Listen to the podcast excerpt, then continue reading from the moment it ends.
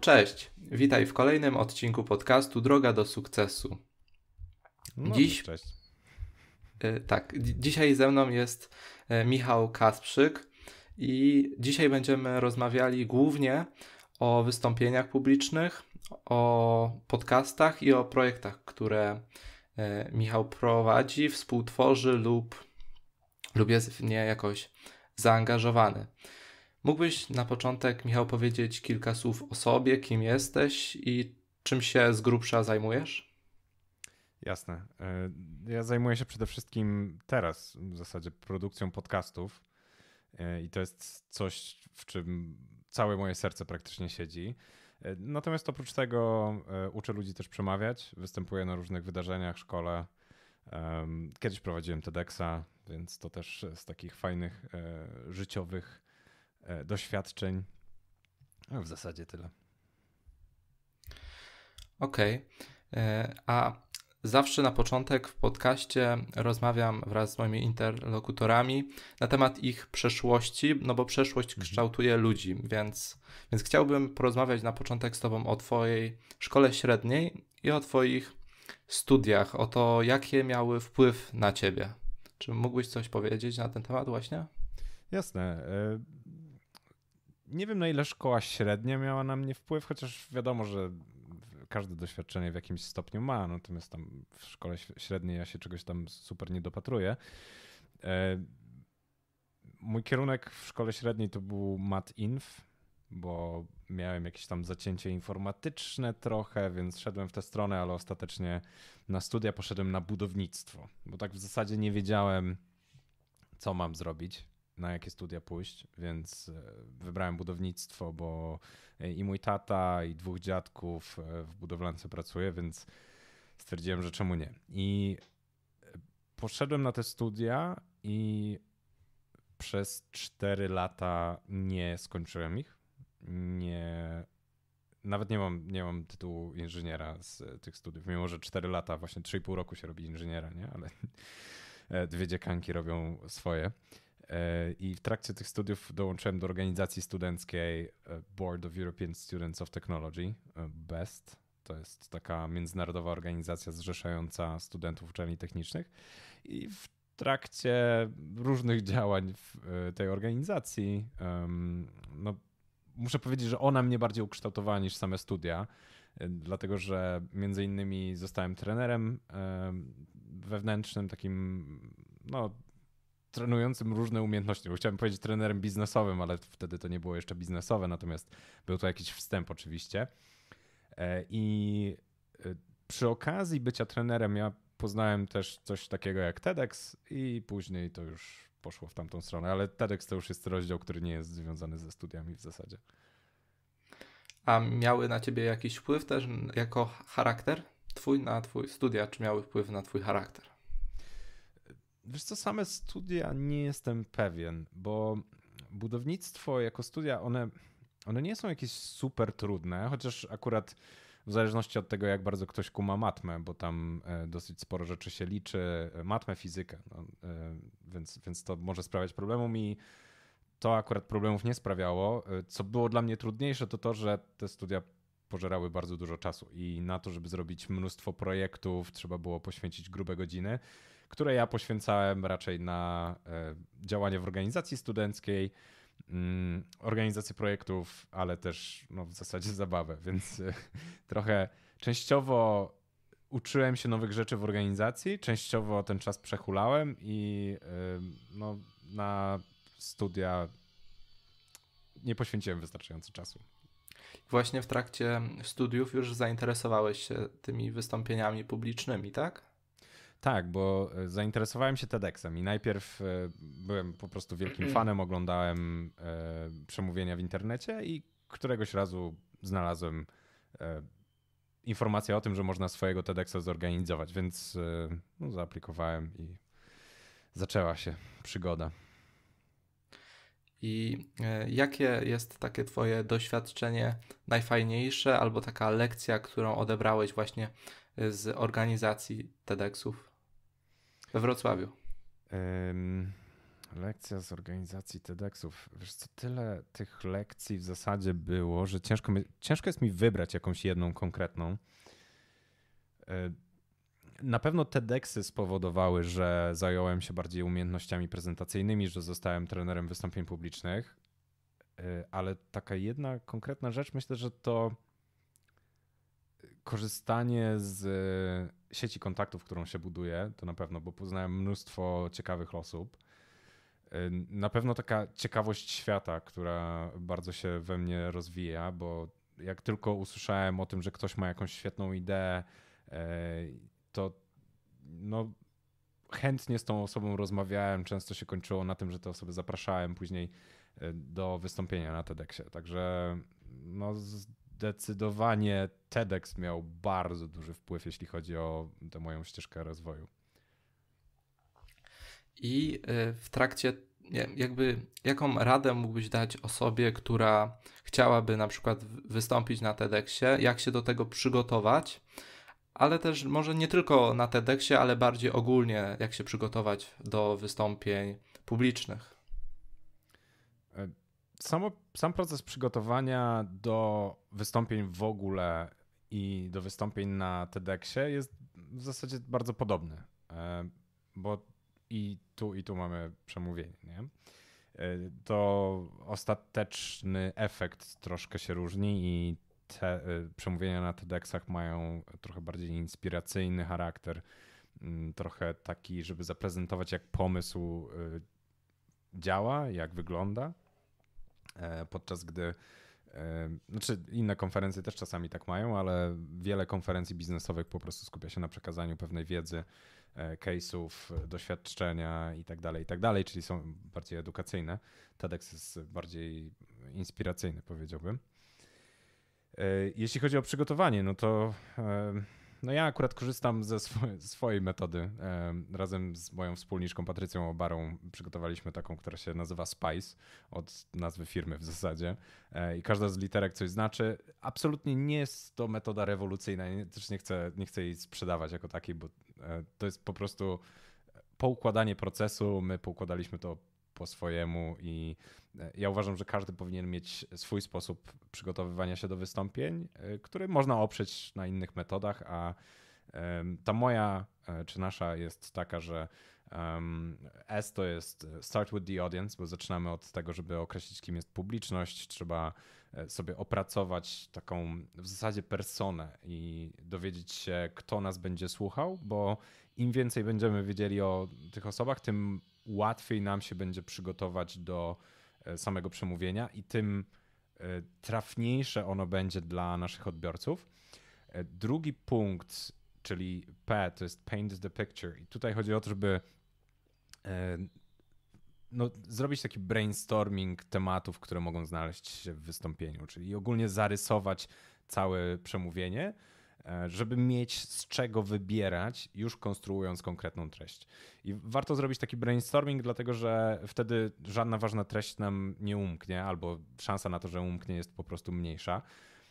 E, I po tym brainstormingu mamy e, trzeci krok, iterate albo immerse i w tym kroku już tworzymy samą treść przemówienia, czyli albo ją sobie piszemy, albo wypisujemy w punktach, i to jest krok, który jest w zasadzie najtrudniejszy, ale jeżeli dobrze przygotujemy te podstawy, czyli opracujemy sobie, kim jest publiczność, jaki mamy cel, jaki jest temat wystąpienia, zrobimy ten brainstorming, to już samo pisanie treści będzie na pewno dużo łatwiejsze. I w tym kroku też, ale dopiero po napisaniu treści, e, robimy też slajdy. I e, to jest w ogóle e, właśnie takie mm, dla wielu może zaskakujące, bo wiem, że bardzo dużo osób zaczyna tworzenie prezentacji od tego, że wchodzi, w, otwiera PowerPointa i e, w zasadzie zaczyna robić slajdy. I okej, okay, można, ale nie jest to najlepszy sposób, dlatego że mm, no, przemówienie nie opiera się na slajdach, tylko opiera się na pewnej merytoryce, którą chcemy przekazać. I ta, merytoryka, ta merytoryka jest w treści. E, I tak długo, jak będziemy próbowali w PowerPoincie e, najpierw robić slajdy, a później dopasowywać do nich treść, no to ta treść nie będzie najlepsza. Trzeba najpierw wybrać najlepszą treść, jaką tylko możemy stworzyć, a dopiero później dorobić do niej slajdy, które będą takim supportem. Kolejny krok, e, czwarty, e, czyli e, mamy C, czyli check your readiness. I tutaj to jest proste, trzeba zrobić próbę. I to też jest krok, który jest bardzo często pomijany przez ludzi. A próby pomagają w tym, żeby poukładać sobie wszystko w głowie, żeby przygotować się mentalnie, więc też pomagają z, ze stresem przed wystąpieniem. I ostatni krok to E, execute with passion, to już jest w zasadzie no, zrobienie samego przemówienia. Także mamy te pięć kroków. A odnośnie właśnie e, próby, to próby przed lustrem, czy próby tak po prostu przed ludźmi, czy na przykład przed pustym pokojem? Jaka jest najlepszy rodzaj tych prób? Czy to zależy od osób, czy, czy jest jakaś taki ogólnie przyjęty model wśród mówców? Mhm. Najlepszy sposób na próby to jest, żeby próba była jak najbardziej zbliżona do samego wystąpienia. Czyli ideałem by było zrobić wystąpienie przed tą samą publicznością, przed którą się będzie e, występować, po czym wymazać im pamięć i zrobić jeszcze raz yy, właściwe wystąpienie, tak? Oczywiście tego się nie da zrobić, ale jeżeli jesteś w stanie na przykład y, zrobić próbę w miejscu, w którym będziesz występował. Wiesz, że to jest, nie wiem, konferencja w jakimś hotelu, no to w tym hotelu, w sali konferencyjnej możesz zrobić y, próbę. No, możesz albo nie możesz właśnie, ale jeżeli, jeżeli jest taka opcja, to warto z niej skorzystać. Jeżeli wiesz, że w trakcie wystąpienia będziesz miał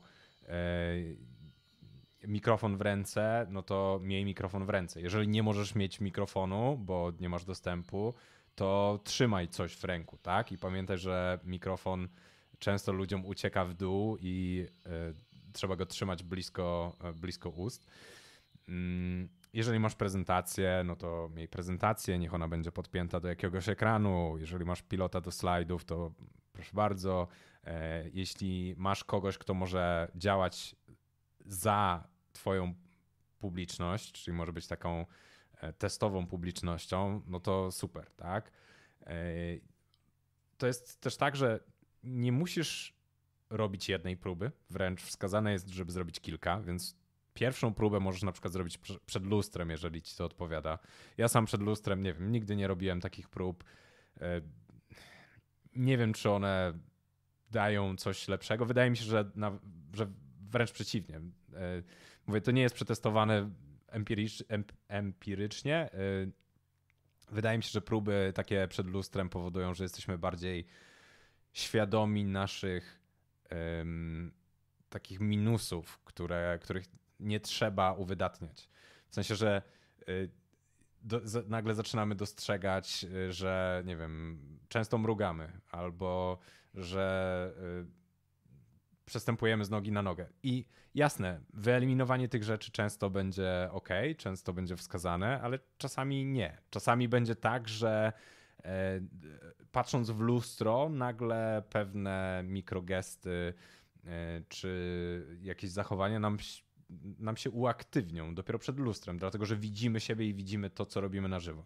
Więc wydaje mi się, że dużo lepszym sposobem jest e, nagrać się po prostu wziąć telefon komórkowy, ustawić sobie go gdzieś, nawet jeżeli nie mamy statywu, to gdzieś można jakiś zaimprowizować z książek, nagrać się i dopiero później obejrzeć to wideo, bo wciąż można wychwycić te wszystkie elementy, które warto poprawić, ale nie będzie, nie będzie takiego mm, dawania sobie informacji zwrotnej na bieżąco, informacji, która w zasadzie niekoniecznie może być e, trafna. Nie? I obrazowanie też jest ważne, tak? Z obrazowania też jak najbardziej można skorzystać. Y, w ogóle jak, nie wiem, idziesz spać przed wystąpieniem, to żeby się też oswoić z, e, z nim, e, możesz sobie wyobrażać e, właściwą scenę, właściwą publiczność, tak żeby właśnie oswoić umysł z, z samym procesem występowania. Okej, okay, to bardzo też ciekawa rada.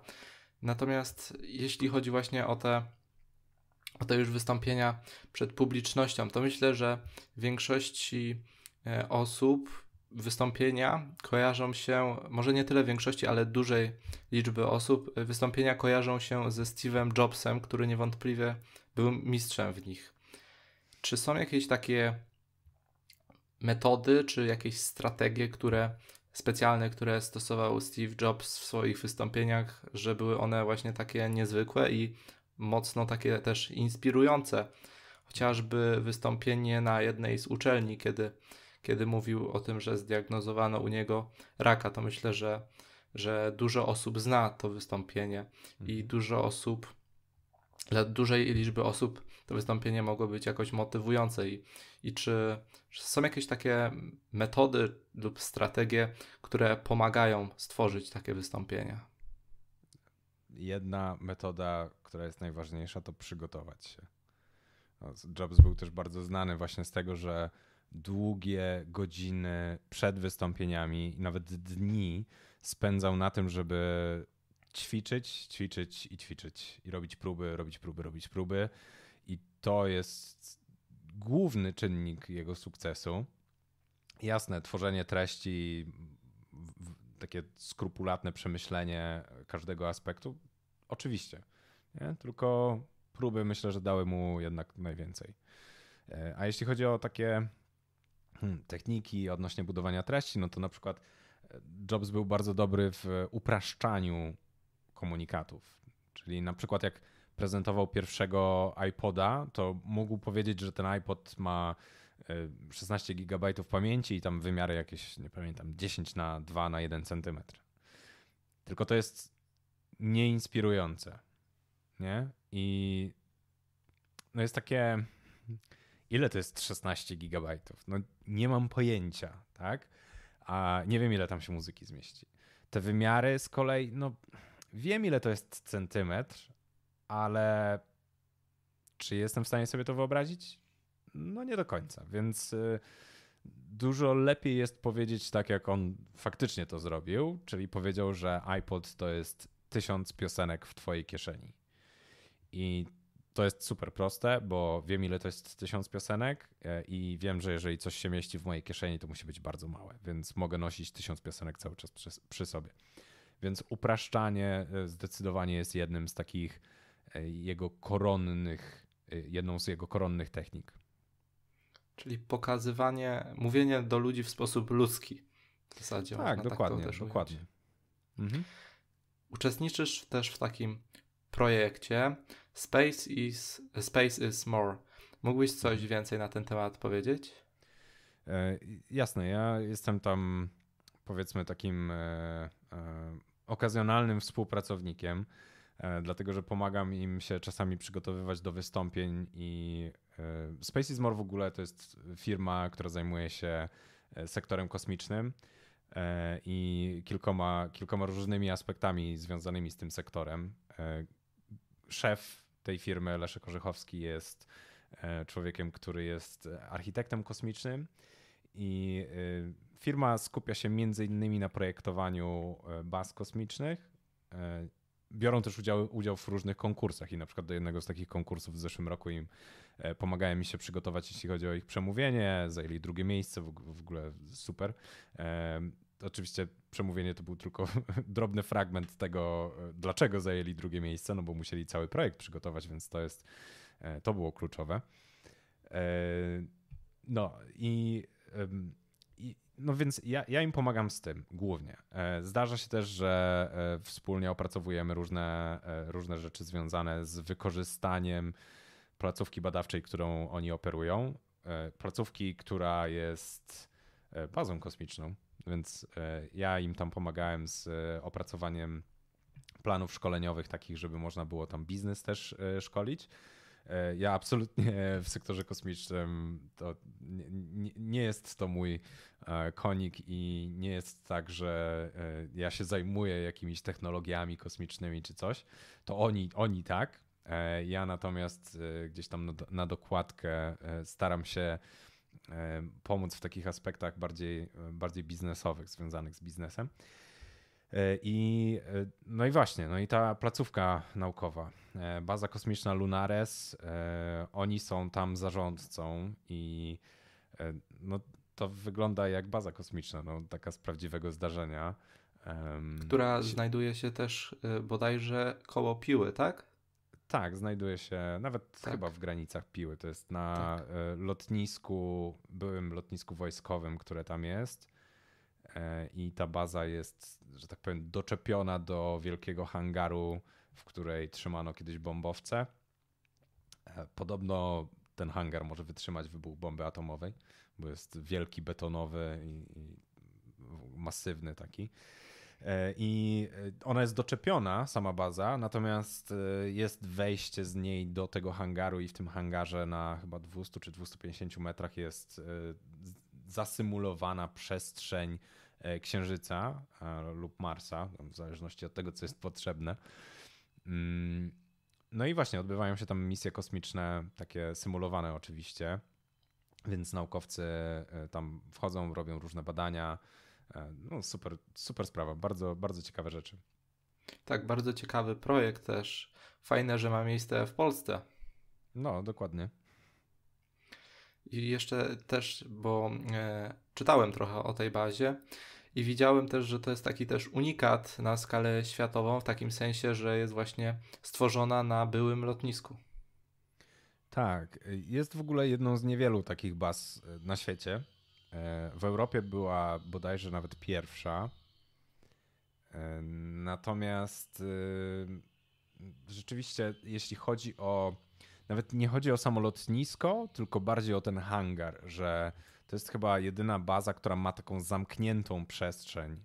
Bo są bazy, na przykład, nie wiem, jest baza na, na Hawajach, ona jest chyba na wygasłym wulkanie, więc tam super, jest bardzo fajna przestrzeń do, symulowania powierzchni e, Księżyca czy Marsa. Natomiast e, no, wszelkie warunki pogodowe no, wpływają na to, jak, jak z niej można korzystać. Nie?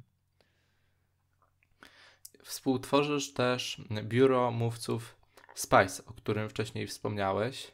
Mhm. Mógłbyś powiedzieć coś więcej na temat tego właśnie biura mówców? Czym się zajmujecie? Jakie są obszary waszego działania? W ramach biura uczymy ludzi przemawiać, to przede wszystkim i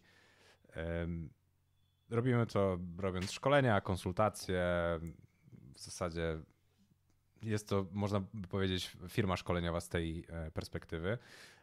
Jednocześnie też pomagamy znajdować świetnych prelegentów na wydarzenia, więc e, z tej perspektywy to jest taka agencja, można by było powiedzieć. E, także no, skupiamy się na wszystkim, co jest związane z wystąpieniami publicznymi. I po angielsku jest takie bardzo fajne sformułowanie, e, którego używamy: One Stop Shop for Everything Public Speaking. Nie? Czyli takie miejsce, gdzie znajdziesz wszystko, co jest związane z wystąpieniami, właśnie. Okej, okay, czyli to jest takie po prostu taką markę tworzycie, które, które ma za zadanie właśnie w, w zasadzie, które robi wszystko, co jest związane z tymi wystąpieniami publicznymi, tak? Tak, tak, dokładnie. Prowadzisz też podcast. Mhm. A mógłbyś powiedzieć, skąd pomysł na podcast i dlaczego akurat forma podcastu, forma przekazywania wiedzy i komunikowania e, się z ludźmi?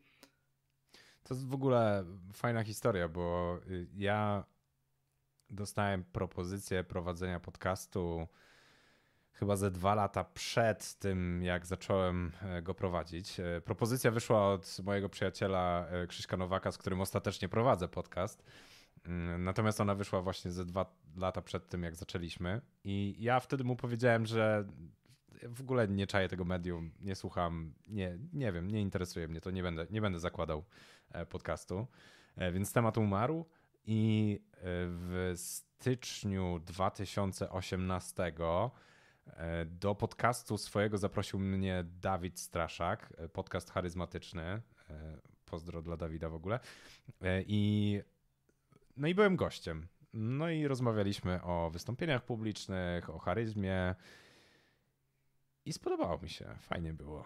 I stwierdziłem, że fajnie by było posłuchać podcastów więcej, nie? Więc jeszcze to był etap, gdzie stwierdziłem, że nie, no muszę poznać to medium i e, zapytałem się e, Chrisa właśnie e, o jakieś podcasty, których mógłbym słuchać. Podrzucił mi swoje ulubione, zacząłem słuchać, wkręciłem się, uzależniłem się i po paru miesiącach wróciłem do niego i mówię, co, chcesz dalej nagrywać? No tak, no to, no to zaczynamy. No i faktycznie zaczęliśmy nagrywać podcasty, więc to w zasadzie nie było tam jakiegoś myślenia nad tym, czy o, czy powinienem podcast, czy YouTube, czy blog, czy coś. Tylko po prostu tak bardzo mi się spodobała ta forma, że stwierdziłem, że zdecydowanie wchodzę w to. A jak bardzo ma e, wpływ takie właśnie wystąpienia, mają wpływ wystąpienia publiczne na podcasty, czyli czy ty te umiejętności, które zdobyłeś wcześniej podczas, um, podczas wystąpień publicznych w jakiejś dużej mierze wykorzystujesz w podcastach też? Myślę, że tak. To też nie jest jakieś super zamierzone, ale to, że mam dobrą dykcję, to, że mam głos, który, którym potrafię operować, to jest związane z tym, że wcześniej właśnie uczyłem się wystąpień i rozwijałem te y, swoje aspekty.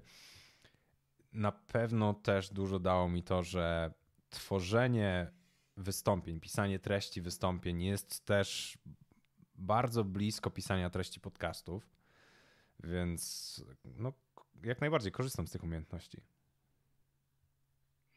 Okej. Okay. I one są bardzo przydatne, czy w sensie, ja... czy w jaki, w jaki sposób je wykorzystujesz tak bardziej szczegółowo? Oprócz właśnie pisania scenariuszy, oprócz tych, tej dykcji, są jeszcze też jakieś takie różne triki, na przykład w trakcie mówienia? Hmm. Znaczy, no to się Okej, okay, no tu faktycznie no, jest więcej szczegółów po prostu, bo jeśli chodzi o opisanie treści, to w podcastach e, na pewno bardzo dobrze sprawdzają się wszelkie rzeczy, które są związane z angażowaniem swoich odbiorców, więc e, od choćby zadawanie pytań retorycznych e, to jest bardzo fajny sposób, dlatego że jak tylko słuchacz czy publiczność na żywo słyszy pytanie, Pytania kończą się na końcu znakiem zapytania, który jest odzwierciedlony tym, że E, nasz ton głosu idzie do góry. I jak słyszymy to, to nasz mózg rejestruje to jako pytanie i od razu pobudza się, bo chce szukać odpowiedzi, żeby móc odpowiedzieć. Natomiast, y, no wiadomo, no w podcaście odpowiedzi nie da się dać. E, jeśli chodzi o wystąpienie na żywo, no to tutaj już prędzej, ale to też, e, jeżeli odpowiednio szybko zaczniemy mówić dalej, ale też nie za szybko, to e, pytanie działa jak retoryczne, więc nie ma, nie ma właśnie odpowiedzi. E, więc no, tego typu techniki na pewno, na pewno też pomagają. E, jeśli chodzi o głos, no to operowanie głosem jest bezcenne i uważam, że w podcastach jest jedną z ważniejszych rzeczy, dlatego że jeżeli dobrze będziemy w stanie modulować głosem, to nie znudzimy swoich odbiorców. Oni będą zainteresowani bo cały czas będzie pewna zmiana i to o zmianę w dużej mierze chodzi. Nie? Zmiana w sensie, e, jeżeli nasz głos będzie szedł do góry, na dół, będziemy przyspieszać, zwalniać, to tego typu zmiany sprawiają, że odbiorcy są bardziej zaangażowani. Bo jak słyszymy cały czas, e, cały czas coś w tym samym tempie, e, na tym samym poziomie głośności i tak dalej, i tak dalej, wszystko jest to samo, to po pewnym czasie nasz mózg będzie się wyłączał. Natomiast jeżeli będzie zróżnicowanie, to to będzie działało na naszą korzyść i e, będzie zdecydowanie na plus. Dużo bodźców też pewnie dlatego będzie miał mózg, że z, z powodu właśnie tej zmiany głosu czy tempa też. A tak. mógłbyś powiedzieć, jak takich umiejętności się nauczyć? Czy to w internecie, czy można poszukać takich, takich e, informacji? Czy to po prostu jest praktyka, praktyka i praktyka? Znaczy wiesz, no, ze znalezienia, e, z samego znalezienia e, informacji w internecie nikt się jeszcze niczego nie nauczył. To zawsze trzeba tak, tak. praktykować, więc, Zgadza więc tak. Można znaleźć w internecie różne materiały, które pomogą w tym, żeby się rozwijać. Tak, bo chodzi, chodzi ci konkretnie o głos, tak? Tak, tak, tak, tak. No właśnie, więc y, znaczy no, w internecie odnośnie wszystkiego znajdziesz materiały, ale odnośnie głosu też jak najbardziej można znaleźć. Można znaleźć informacje w książkach. Um, na przykład jest, są książki Mirosława Oczkosia, e, Mirosław Oczkość. On, on pisze dużo właśnie o emisji głosu, o dykcji. E, są kursy lektorskie i są też osoby, które zajmują się szkoleniem czy trenowaniem e, głosu, trenowaniem emisji głosu. Mm, na przykład właśnie moja wspólniczka Patrycja Obara się tym zajmuje. E, I z taką osobą, albo jak samemu się też e, człowiek zdecyduje i, i, ma odpowiednie materiały, trzeba praktykować. I to jest, to jest klucz, bo z głosem jest tak jak z mięśniami. Jak chodzimy na siłownię, to one się rozwiną. Jak nie chodzimy na siłownię, to szanse na to, że się rozwiną są marne, więc trzeba, znaczy na siłownię, chodzi mi o ćwiczenie ogólnie, e, więc trzeba ćwiczyć. I teraz ta osoba trenera czasami też jest na tyle istotna, że e, znowu, tak jak w e, trenowaniu ciała, czasami będzie tak, że nie wiemy dokładnie, które mięśnie rozwijać, więc tutaj nie wiemy co z naszym głosem możemy zrobić. Czasami jest tak, że ćwiczymy w zły sposób i taki trener jest nas w stanie poprawić, bo no niestety są takie rzeczy, które można zrobić z głosem, że no nie będzie to dla głosu dobre i e, może powodować więcej szkody niż e, korzyści. A stres czy też trema mają, e, ma duży wpływ na to, jak ktoś mówi, na jego ton głosu, barwę, czy na przykład jakieś zmiany, czyli że osobie, która jest zestresowana, ciężej jest mówić tak, jak w zasadzie ona chce? Tak, no stres bardzo wpływa na to, bo część osób głos się będzie łamał wtedy. Też nie zawsze. Często jest tak, że my sami postrzegamy, że nasz głos się łamie, a w rzeczywistości wcale tak nie jest. Ja z tym bardzo często się spotykam, bo e, na swoich szkoleniach robię właśnie takie ćwiczenie, gdzie każdy musi wystąpić i później każdy daje sobie informację zwrotną e, przed innymi uczestnikami oczywiście. I bardzo często zdarza się, że ktoś mówi, a bo mi się głos trząsł. A ja wtedy pytam wszystkich pozostałych, czy tak było, i nikt tego nie wyłapywał więc e, często sami siebie krytykujemy bardziej niż e, to jest warte. Natomiast e, no może być tak właśnie, że stres będzie powodował, że głos będzie się trząsł. Stres będzie powodował też to, że będziemy postrzegani mniej pewni siebie, a jak będziemy mniej pewni siebie, to będziemy też mniej charyzmatyczni w oczach innych. Tak więc jak najbardziej stres ma bardzo duży wpływ na to. Trudniej nam będzie zapamiętać treść, przywołać ją w trakcie wystąpienia. To też. A jak nad takim stresem panować? Bo wiemy, że jest zły, że, że nie powinno go być, chociaż w większym, większym czy mniejszym przypadku zawsze, może nie zawsze, ale w większości przypadków po prostu w jakiś sposób tam stres będzie. Tylko jak go niwelować, jak go zmniejszyć po prostu? Są jakieś sposoby? To też nie powiedziałbym, że stres jest zły. Zresztą nawet na TEDzie było takie przemówienie Kelly McGonigal, która mówiła, że stres, y, sam stres nie jest zły, nie jest szkodliwy, tylko postrzeganie stresu jako szko rzecz szkodliwa jest szkodliwe. No tak, bo też y, stres się wiąże z tym, że kiedyś tam tysiące lat wcześniej uciekaliśmy przed zwierzętami, bo czuliśmy ten stres i to był taki w zasadzie instynkt. Tak, no to jest jak najbardziej powiązane z tą taką reakcją walczysz czy uciekasz. E, I kiedyś stawało się przed tygrysem szablozębnym i trzeba było zdecydować, czy się walczy, czy ucieka, a teraz staje się przed publicznością i no, ta publiczność odgrywa rolę takiego tygrysa, tylko że no, na nic, nie, nic nam nie zrobi, nie zrobi nam krzywdy. E, więc e, no trzeba znaczy, można nad stresem w ogóle pracować. Nie powiedziałbym, że trzeba, się przejęzyczyłem, ale, ale, ale można pracować. Jeżeli ktoś chce, to jak najbardziej jest to możliwe. I y, ja sam, jak wspominam jedno z moich pierwszych wystąpień, to było na TEDx Wrocław 2012. To była pierwsza edycja, którą ja organizowałem.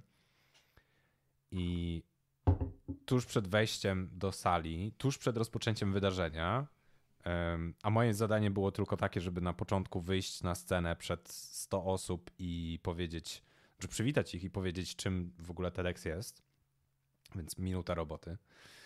I ja tuż przed wejściem na scenę, tuż przed rozpoczęciem wydarzenia, po prostu dostałem jaki, jakiegoś napadu paniki i stwierdziłem, że nie, ja tego nie zrobię. Wyszedłem z sali, poszedłem na półpiętro e, i siedziałem tam. Na szczęście e, moja koleżanka z zespołu mnie przywołała do, do porządku. E, fajnie się przejęzyczyłem, powiedziałem do początku, tak jak nazwa podcastu, który prowadzimy z Krzyśkiem. Przywołała mnie do porządku i e, wyszedłem na scenę i no, stresowałem się jak diabli, ale, ale zrobiłem to. Nie? I teraz jak wychodzę przed ludzi e, i moja największa publiczność to było chyba 950 osób, to y, nie, nie mam tego problemu. Znaczy, to nie jest tak, że nie stresuję się w ogóle. Stresuję się, jak najbardziej. Tylko, że postrzegam to jako coś pozytywnego. Więc tutaj wracamy do tego, że stres sam w sobie nie jest zły. Jak się stresujemy, to znaczy, że e, nam zależy. Stres powoduje, że mamy taki błysk w oku, który jest też oznaką pasji. E, stres powoduje, że jesteśmy bardziej pobudzeni, że wydziela się więcej adrenaliny. Więc są pewne aspekty stresu, które z perspektywy mówcy są jak najbardziej korzystne i powinniśmy ich używać. Tylko, że problem jest w tym, jak stres postrzegamy. I rzeczywiście często jest tak, że myślimy, że ok, stres, stresuję się, ojej, jest źle.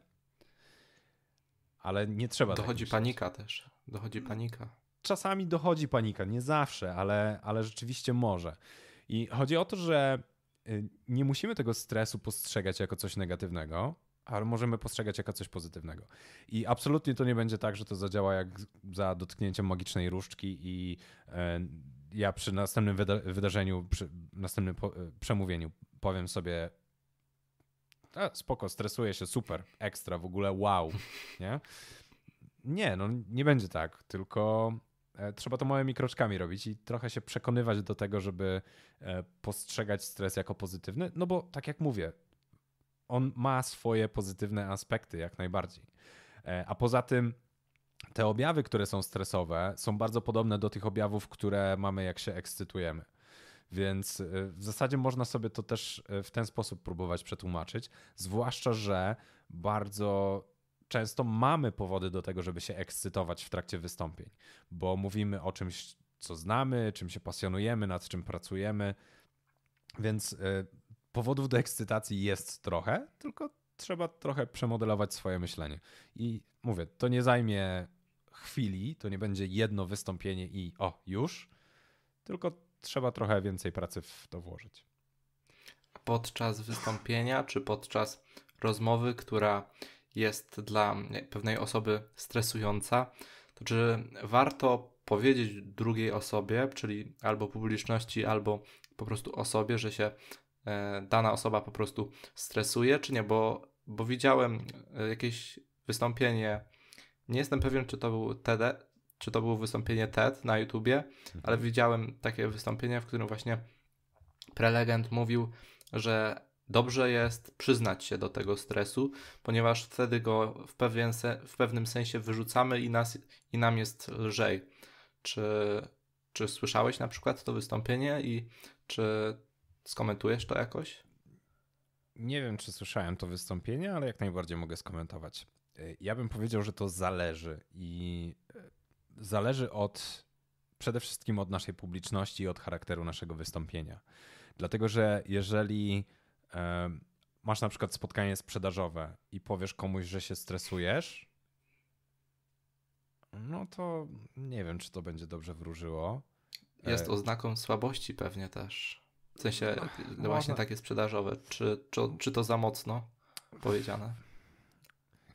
Niektórzy pewnie będą to tak postrzegać, e, ale nie wszyscy. E, wiesz co, bo to, to, że to jest oznaka słabości, to się bierze bardziej z tego, jak ludzie to postrzegają. E, tak, Natomiast może być też szczerość też. Jak najbardziej szczerości. Więc w momencie, kiedy naprawdę widać, że się stresujesz, to być może dobrze faktycznie się przyznać, ale jeżeli nie masz jakichś, nie wiem, drgawek czy nie wiem, głos ci się totalnie nie łamie, no to chyba bym się do tego raczej nie przyznawał w takiej sytuacji. Natomiast idąc w drugą stronę, być może jak występujesz na konferencji takiej jak TED czy TEDx, gdzie e, masz ludzi, którzy przyszli posłuchać idei i chcą się zainspirować i wiedzą, że mówcy, którzy występują na scenie, to nie są mówcy, to są osoby, które mają świetne idee, osoby, które często w ogóle nie występują w innych kontekstach i wiadomo, że mają mało doświadczenia, to to może być jak najbardziej dobry moment.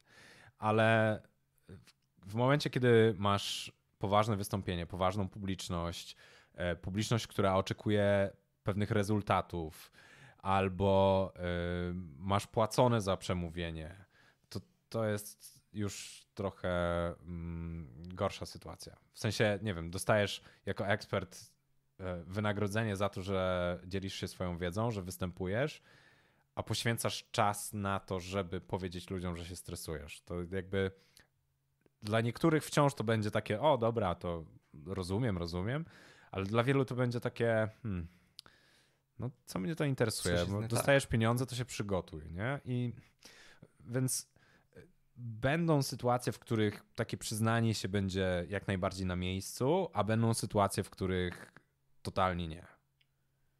Zresztą jak praktycznie ze wszystkim.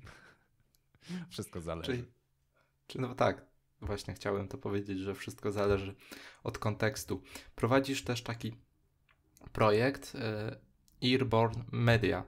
Mówiłeś, mhm. że to jest Twój główny projekt, tak? Mógłbyś powiedzieć coś więcej o nim, czym się tam zajmujesz i mhm. co dokładnie robicie?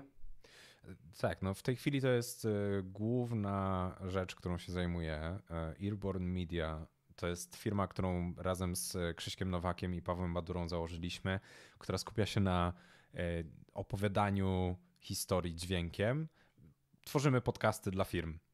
To jest główna rzecz, na której się skupiamy, i e, jest, to, jest, to jest dla mnie niesamowite doświadczenie, bo ja wszedłem w podcasting, zacząłem tworzyć, e, współtworzyć podcast razem z Krzyśkiem, podcast do początku, i w ramach tego podcastu tak dużo rzeczy się wydziało, wy, wydarzyło. E, tak dużo się nauczyłem, że e, i, i tak bardzo wszedłem w to medium, w tę branżę, w ten świat, że e, w pewnym momencie stwierdziliśmy, że chyba to jest dobry pomysł, żebyśmy zaczęli robić to dla innych. No i zaczęliśmy produkcję podcastów dla firm.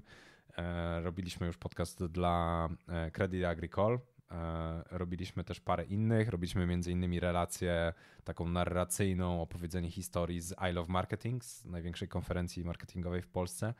E, zrobiliśmy też relację, taki reportaż z finału WOŚP i tutaj um, mieliśmy um, Maję, 10 czy 11-letnią, um, która była reporterką i zadawała pytania różnym ludziom w trakcie tego finału. Bardzo fajnie to wyszło, bardzo wdzięczny materiał. E, I no i no, robimy takie produkcje. Ja zajmuję się przede wszystkim wszystkim. Nie no, prawie wszystkim. Mamy bardzo podobne kompetencje z chłopakami. Parę rzeczy jest takich, gdzie się e, różnimy i się uzupełniamy, e, ale te główne rzeczy, takie, które są kluczowe, czyli pisanie, pisanie scenariuszy, produkcja, edycja, nagrywanie, to wszystko każdy z nas ogarnia, każdy z nas robi. E, każdy z nas ma oczywiście trochę inny styl e, i tworzenia tego, i styl pracy, także e, fajnie nam się to wszystko zazębia, uzupełnia i no, ja, ja, jestem, ja jestem mega podjarany w ogóle tym konceptem i powiem ci, że nawet jakiś czas temu, jak rozmawiałem ze swoją koleżanką o tym, że właśnie no, zaczynam taką firmę, będziemy robić podcasty i zacząłem jej opowiadać o tym i ona mówi, wiesz co Michał, jak kiedyś mi opowiadałeś o przemówieniach, a teraz opowiadasz o podcastach, to nigdy nie miałeś w sobie tyle pasji do przemówień, co masz teraz do podcastów. No no i w sumie ja czuję tak samo. Czuję, że faktycznie tak jest, że podcasty to jest mój żywioł teraz i ja żyję podcastami po prostu. Podcasty są też szczególnie w Polsce dość stosunkowo młodym medium, tak można powiedzieć?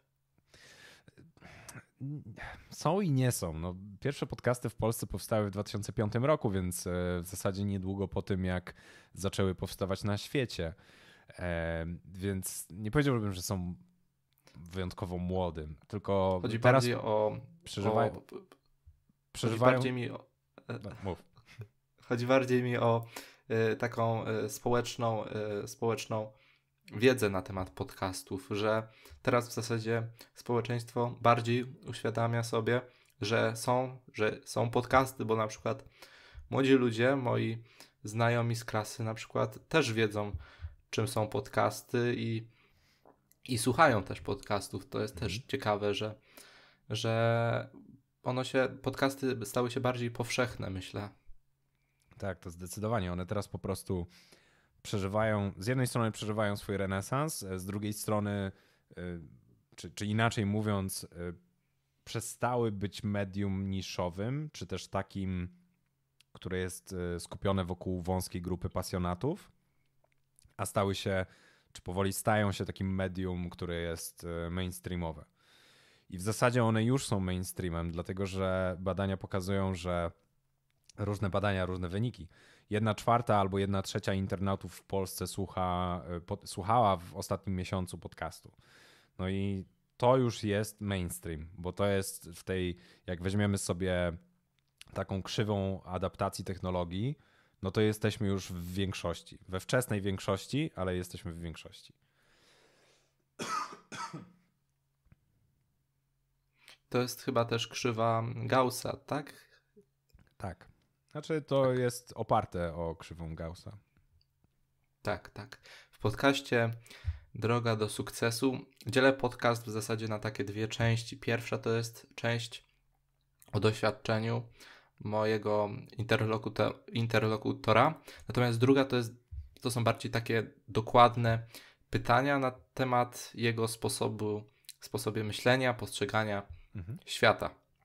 Chciałbym, chciałbym zadać Ci pierwsze takie pytanie, które otwiera dużo drzwi do tego, jak, jakie masz po prostu światopogląd, jak patrzysz na niektóre rzeczy, mianowicie, czym dla Ciebie jest sukces?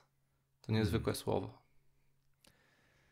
Sukces dla mnie jest przede wszystkim osiąganiem swoich celów. Dlatego, że sukces jest postrzegany w, na różne sposoby przez różne e, osoby. Nie? I jeżeli e, rozważam na przykład swój sukces, no to on jest powiązany z tym, co ja chcę osiągnąć. E, więc tak, no to jest osiąganie celów. A szczęście? Szczęście. Szczęście no to jest taki koncept, który dosyć ciężko zdefiniować, dlatego że szczęście to jest wiele rzeczy. Szczęście to jest e, miłość, szczęście to jest zdrowie, szczęście to jest e, dobrobyt, to jest. To, to, to, jest, to są interakcje społeczne. Jest bardzo dużo rzeczy, które składają się na bycie szczęśliwym. Częściowo sukces też, e, ale nie powiedziałbym, że jest absolutnie kluczowy do tego, żeby być szczęśliwym. Do takiej pełni Czyli szczęścia, czy... tak, ale do takiego już bycia na fajnym, szczęśliwym poziomie, e, to, to nie, nie do końca. Czyli szczęście jest w zasadzie ponad sukces. E, tak, myślę, że myślę, że tak. I myślę, że szczęście jest zdecydowanie ważniejsze niż sukces. Tak, też się zgadzam z, to, z tym właśnie stwierdzeniem. Kolejne pytanie to jest pytanie, które stawiało sobie wiele, wielu, wiele osób, między innymi filozofowie. Mhm. Pytanie dotyczy sensu życia. Czy masz może swoją taką definicję, czym jest dla ciebie życie? E, hmm. Szczerze mówiąc, się tak nie, nie do końca się zastanawiam nad tym, czym jest życie. Nie? Mam e, zdefiniowane to, co chcę w życiu robić, i to jest opowiadanie historii, które mają wartość dla innych i pomaganie innym tworzeń, tworzyć takie historie. I to jest coś, co ja re realizuję, co jest powiązane z moimi celami e, i co częściowo nadaje mi sens życia. Częściowo dlatego, że znowu to jest pewna składowa i sens życia myślę, że jest bardzo powiązany ze szczęściem bo jednak dążenie do szczęścia jest czymś takim, no myślę, że kluczowym dla, dla wielu. E, wiadomo, że niektórzy stawiają sukces wyżej niż szczęście i nie wiem, różnie na tym wychodzą. Na pewno niektórzy są zadowoleni, niektórzy nie. Jak, jak, dla mnie sens życia jest powiązany z tym, żeby być po prostu w życiu szczęśliwym. Okej, okay. bardzo ciekawa odpowiedź. Natomiast każdy człowiek ma pewne cechy charakteru, pewne takie swoje rzeczy, czyli no, rzeczy, takie części siebie swoje. I mhm. gdyby się nad tym bardziej zastanowić, to można wydedukować, że są zwierzęta, które przypominają ludzi. A w zasadzie cechy charakteru. Czy jest jakieś zwierzę, które przypomina cechami oczywiście charakteru, przypomina ciebie? Hmm. Czyli takie twoje duchowe zwierzę, jak to nazwał Tim Ferris. Też nie jest coś, nad czym ja się jakoś super zastanawiam. Hmm. Ja bardzo lubię y, jelenie. Jakkolwiek to może dziwnie e, brzmieć. Natomiast e, bardzo mi się podoba majestatyczność jeleni. To, że ich rogi są tak. Um, w zasadzie nadają im pewne, pewne piękno i są bardzo charakterystyczne dla nich. E, I wydaje mi się, że to jest też coś takiego, mm, co jest powiązane ze mną, że w pewnych aspektach ja jestem bardzo charakterystyczny. Mam bardzo mocno wyrobione zdanie i to jest też coś, co e, przenosi się na innych, a co z kolei na przykład właśnie rogi jelenia są na tyle charakterystycznym elementem, że nie wiem, od choćby w grze Wiedźmin 3 są wykorzystane jako e, rogi niektórych z potworów, e, na przykład Leszego. E, I są wykorzystywane też w jakichś różnych innych tworach, że tak powiem. Więc wydaje mi się, że na przykład moja twórczość, to, to, to, że opowiadam właśnie historię. Chciałbym, żeby to było wykorzystywane też przez innych, żeby ludzie czerpali z tego czy wiedzę, czy, czy rozrywkę. No, więc... Czy też inspirację też. Inspirację jak najbardziej też, więc to myślę, że w jakimś tam stopniu e, bym powiązał. No a tak to pewnie jest dużo zwierząt, które można przypisać do niektórych moich cech, na przykład e, leniwiec. Bywa, że jestem bardzo leniwy i mi się nic nie chce i, i nie robię rzeczy. Um, więc no, dużo, dużo może być takich zwierząt, które, e, które w jakimś stopniu można przypisać, ale ja bym nie powiedział, że mam jakieś jedno zwierzę duchowe, które jest dla mnie najbardziej charakterystyczne, najważniejsze, czy e, jakkolwiek zwał. Myszo-jeleń może. A dużo ludzi ma takie cytaty, którymi się kieruje w życiu czyli po prostu ważne są dla nich pewne cytaty, które e, może na przykład w danym etapie życia im jakoś pomogły i mhm. teraz towarzyszą im przez resztę życia. Czy ty masz na przykład jakiś taki cytat, który na przykład umieściłbyś sobie na billboardzie? Nie, nie, nie mam takiego cytatu. E, Aczkolwiek jakbym miał wskazać coś, co można by było potraktować jak cytat, e, to jest to e, takie krótkie przemówienie z filmu Any Given Sunday, Męska Gra, gdzie Al Pacino gra trenera drużyny futbolowej i to jest taka klasyczna historia sportowa, gdzie jest drużyna, E, gra mecz o wszystko, do połowy dostaje baty, w przerwie jest płomienne przemówienie trenera i po przerwie wychodzą i e, wygrywają. Spoiler alert, ale każdy by się domyślił, jak ta historia się kończy. Natomiast przemówienie, które właśnie Al Pacino wygłasza, czy postać, gra, którą gra Al Pacino, wygłasza w przerwie tego meczu, przemówienie trenera do swojego zespołu. To jest taki. To jest takie przemówienie, które trochę mi w życiu dało. W sensie ja przy nim trenowałem swój głos i między innymi to przemówienie mi pomogło e, przejść od etapu, gdzie ludzie mi mówili, że mam bardzo monotonny głos, taki dostawałem feedback po swoich pierwszych szkoleniach, do etapu, gdzie nie mam absolutnie z tym problemu i e, operuję głosem na, na bardzo zróżnicowanym poziomie. E, więc powtarzałem sobie to przemówienie razem z Alem Pacino i, i, ta, i tak się tego, tak, tak rozwinąłem swój głos w dużym stopniu.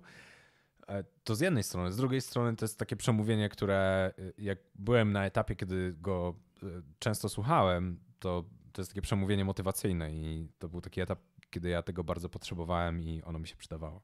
Natomiast już nawet nie pamiętam, kiedy ostatni raz go słuchałem, z parę lat temu. E, może sobie odświeżę w sumie. Ale e, no, to jest przemówienie, w którym Al Pacino zagrzewa wszystkich do boju, dzieli się swoim doświadczeniem jako trenera, mówi, że jego czas już przeminął, ale oni, ci zawodnicy, oni mogą jeszcze powalczyć naprawdę o wszystko, więc e, jest takie bardzo, bardzo przyjemne i jak ktoś potrzebuje jakiegoś krótkiego, motywacyjnego wystąpienia, to to jest dobre. A dużo osób, które też ładnie mówią, to mówią między innymi dlatego też, że czytają dużo książek i mówi się, że książki wpływają na, na to, jak ktoś formuje swoje zdania i jeśli czyta dużo, to, to najprawdopodobniej, bo też tak jest nie zawsze, e, to zależy, e, jak wcześniej mówiliśmy, e, to najprawdopodobniej dobrze formuje swoje myśli. Czy potwierdzasz tą tezę? Nie mam na to żadnych badań, więc e, okay. to, co powiem, to jest e, moje, wydaje mi się. E, wydaje mi się, że czytanie książek działa jednocześnie na plus i na minus.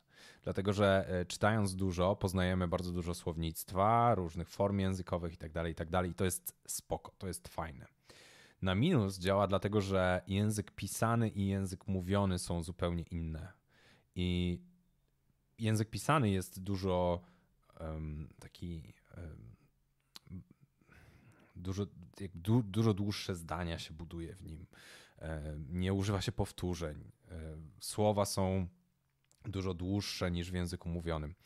E, I im więcej takich form i takich słów poznajemy i je przenosimy na to, jak mówimy, to do pewnego stopnia to będzie dobre, jeżeli chcemy dotrzeć do konkretnego grona odbiorców, ale od pewnego momentu to już będzie troszkę e, przesadą, nie? że e, będziemy używać słów, które są e, nad wyraz skomplikowane i przez to będziemy tracić bardzo duże grono odbiorców, bo ci odbiorcy nie będą rozumieli, co my do nich mówimy. Albo będą stwierdzali, że nie wiem, nawet jakoś tam um, prześmiewczo będą, będą nas traktować, że jesteśmy tacy, o, tacy, o szlachta, och, och, nie? Więc jasne, ja bym czytał dużo książek, oczywiście, bo to jest zawsze rozwijające, więc też, też chcę, żeby to wybrzmiało, że ja absolutnie nie mówię, żeby nie czytać, e, tylko fajnie jest czytać i dobrze jest dużo czytać. E, natomiast dobrze jest też e, słuchać innych przemówień, dobrze jest praktykować język czy pisanie przemówień, ale takich, które są trochę mniej skomplikowane, więc trzeba mieć świadomość tego, że język prostszy będzie lepszy dla naszych odbiorców, jak będziemy wygłaszać jakieś przemówienie. Chyba, że będziemy mówić do właśnie takiej grupy, która będzie oczekiwała takiego języka, który jest bardziej skomplikowany, no to, to wtedy jak najbardziej możemy go używać. Na przykład też pewnie naukowcy i bardziej te, też profesorowie pewnie tak, no profesorów bym nawet bardziej wskazał niż ogół naukowców, e, bo myślę, że młodzi naukowcy też e, idą bardziej w stronę takiego łatwiejszego języka. Ale wciąż naukowego takiego, czyli nie idziemy na żaden kompromis, że o, powiem jakieś łatwiejsze sformułowanie i przy okazji ono straci swoje znaczenie, tylko no, normalnie używam tego wszystkiego, co potrzebuję, ale robię to w taki przystępny sposób, żeby to było ok. Natomiast to też jest związane z tym, że e, zależy do kogo mówimy, bo jeżeli naukowiec mówi do naukowca, to nie ma sensu upraszczać języka, e, bo ten drugi naukowiec pewnie będzie to rozumiał. Znaczy, jeżeli są z tej samej dziedziny naukowej, oczywiście. E, natomiast jeżeli naukowiec mówi do szarego człowieka, no to musi uprościć język, bo inaczej musi się liczyć z tym, że ten odbiorca nie będzie za bardzo rozumiał. Tak, Albert Einstein bodajże też właśnie powiedział, że, że teraz nie pamiętam dokładnie, ale że jeśli nie wytłumaczysz dziecku jakiejś idei czy koncepcji, to znaczy, że jej nie rozumiesz. A, podobno Einstein, cholera wie, kto to powiedział. Ale no tak, tak, to jedno, drugie to to, żeby upraszczać rzeczy tak bardzo jak się da, ale nie bardziej. I to jest związane z tym, to też podobno Einstein powiedział, ale czy, czy faktycznie to nie wiem. E, to jest związane z tym, żeby nie traktować swoich odbiorców jak idiotów, więc żeby nie pójść też w drugą stronę spektrum. Czyli nie z jednej strony nie mówić tak, żeby nie rozumieli, ale z drugiej strony nie mówić tak, żeby e, obrazić ich inteligencję, bo nawet najprostsze sformułowania będziemy tłumaczyć. Wracając jeszcze na chwilę na temat książek, to mhm. masz może jakieś takie trzy książki, które najbardziej wpłynęły na Twoje życie, które w danym momencie Twojego życia mocno się przydały i rozwinęły Cię? Trylogia Władcy Pierścieni nauczyła mnie wytrwałości. Okay. A przynajmniej pierwsze pół pierwszego tomu, bo później już jest z górki.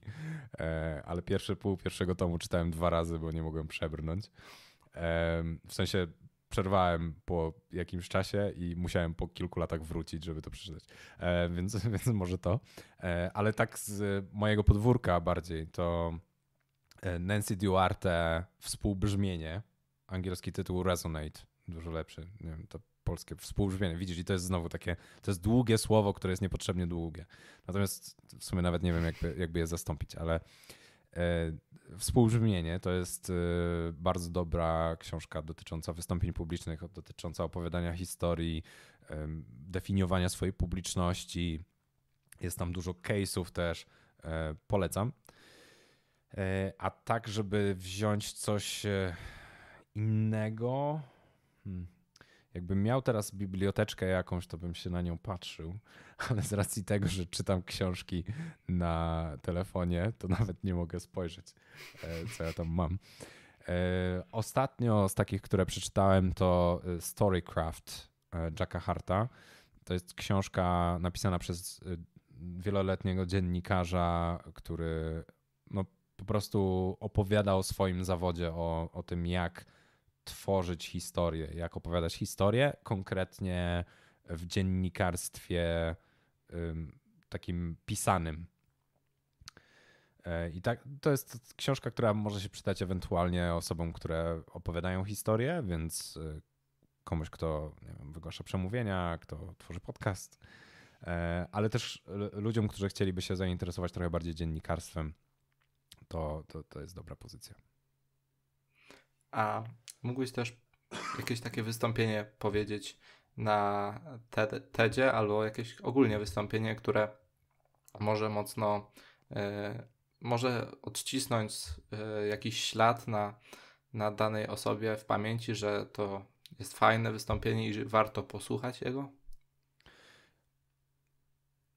No, to też zależy od tego, na kogo co wpływa, na jakim etapie życia jest. E, no, jest dużo takich czynników. E, na pewno, na pewno warto rzucić okiem na e, listę chyba 20 najczęściej oglądanych TED Talków. Jest taka playlista na stronie TEDa, bo nawet jeżeli nie to pierwsze będzie takie super, to któreś z tej listy 20 na pewno będzie miał duży wpływ na mnie osobiście duży wpływ miało to przemówienie właśnie, o którym mówiłem e, z filmu Męska Gra.